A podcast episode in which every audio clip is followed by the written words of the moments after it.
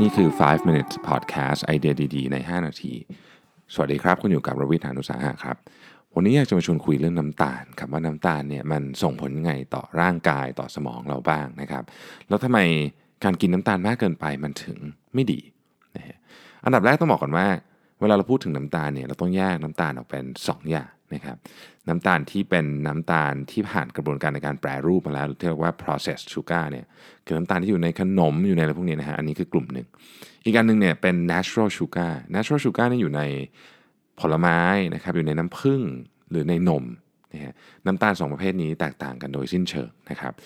เอาน้ำตาลประเภทที่เรากินเยอะก่อนละกันนะคนส่วนใหญ่เนี่ยจะกิน processed sugar เยอะมากในอาหารเกือบทุกประเภทแม้แต่อาหารที่เป็นอาหารที่รู้สึกว่าเป็นอาหารเพื่อสุขภาพเนี่ยก็มี processed sugar อยู่เยอะมากนะครับ processed sugar มันทำอย่างอะไรกับร่างกายเราบ้างนะอันดับแรกเนี่ยนะครับที่เรากินกันเยอะก็เพราะว่า processed sugar เนี่ยมันอร่อยครับคือ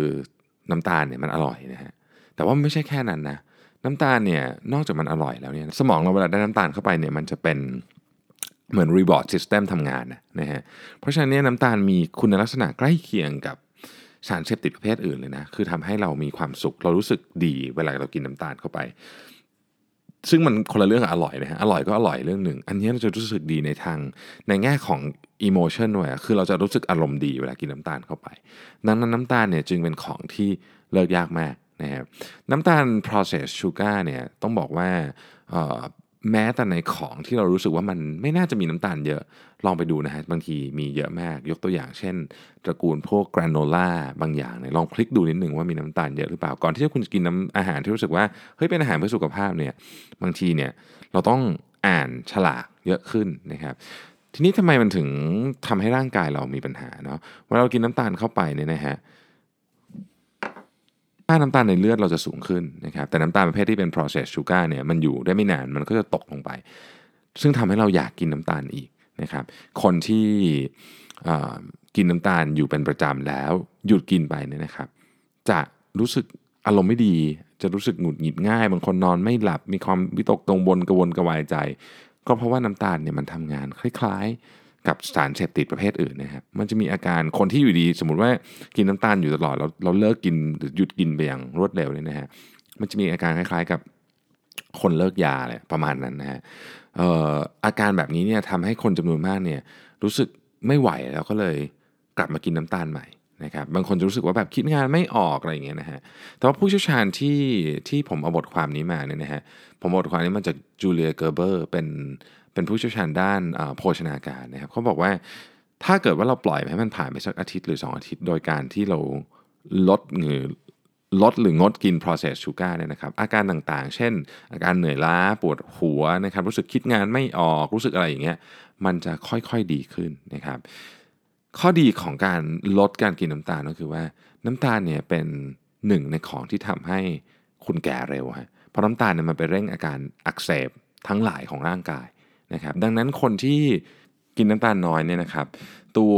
เอ่ออีลาสตินกับคอลลาเจนจะทำงานได้ดีกว่าหมายความว่าอะไรหมายความว่าริ้วรอยหน้าเหี่ยวตีนกาผิวหนังอักเสบสิวแล้วพวกนี้จะมาน้อยกว่านะครับดังนั้นถ้าอยากหน้าเด็กอยากผิวสวยการลดน้ำตาลเป็นหนึ่งในวิธีการที่ดีนะครับอีกอันนึงก็คือน้ำตาลเนี่ยไปกินน้ำตาลเยอะไปทำให้การนอนไม่ดีน้ำตาลไปลดเปอร์เซ็นต์เวลาของ เอส ดับเบิลยู เอส นะครับคือ slow wave sleep กับ อาร์ อี เอ็ม คือ rapid eye movement อาร์ อี เอ็ม คือช่วงที่เราฝันนะฮะไอ้พวกนี้เนี่ยมันคือช่วงเวลาที่สมองเราเหมือนจัด directory ของความจำของอะไรพวกนี้ใหม่เนี่ยนะฮะเอาข้อมูลมาเรียงใหม่เนี่ยถ้าเกิดว่ามันมันมีเวลาช่วงนี้น้อยครับเราก็จะทำงานได้หรือเรียนหนังสือได้ไม่ดีเพราะว่าสมองเรามันไม่ได้ถูกจัด categorize เรื่องพวกนี้ใหม่เลยการกินน้ำตาลน้อยลงช่วยให้สมองมีโอกาสได้เอาเวลาตอนหลับเนี่ยไปทำเรื่องพวกนี้มากขึ้นนะครับแต่แน่นอนว่าน้ำตาลเนี่ยเกี่ยวข้องโดยตรงเลยกับเรื่องของน้ำหนักเรื่องนี้คงไม่ต้องพูดอยู่แล้วทำไมถึงเป็นอย่างนั้น อ, อธิบายนิดนึงกันคือปกติเนี่ยน้ำตาลมันก็จะเปลี่ยนไปเป็นกลูโคสใช่ไหมครับกลูโคสก็ก็เป็นพลังงานชนิดหนึ่งของร่างกายซึ่งปกติก็ไม่มีปัญหาอะไรเราก็ใช้อยู่แล้วแต่ว่าถ้าเกิดน้ำตาลเยอะเกินไปเนี่ยไอ้ส่วนที่เกินไปมันจะถูกคอนเวิร์ตไปเป็นแฟตฮะกลูโคสส่วนเกินน่ะจะถูกคอนเวิร์ตไปเป็นแฟต เพราะฉะนั้นก็ทำให้เราอ้วนนั่นเองนะครับการลดน้ำตาลเป็นเรื่องยากนะผมเองก็ติดขนมพอสมควรทีเดียวแต่ว่าถ้าเรารู้ถึงข้อเสียของมันเยอะแล้วเนี่ยพยายามครับพยายามลด refine หรือ processed sugar เนาะแล้วก็ถ้าอยากกินของหวานๆจริงๆอ่ะเลือกที่จะมาทางน้ำตาลที่เป็นมาจากธรรมชาติหรือ natural sugar ดีกว่าซึ่งมีอยู่ในผลไม้นะครับที่ยังไม่แปรรูปนะน้ำผึ้งนะครับหรือพวกนมพวกเนี้ยมีอยู่แล้วนะครับก็หวังว่าเราจะทานน้ำตาลกันน้อยลงนะเพื่อสุขภาพที่ดีขึ้น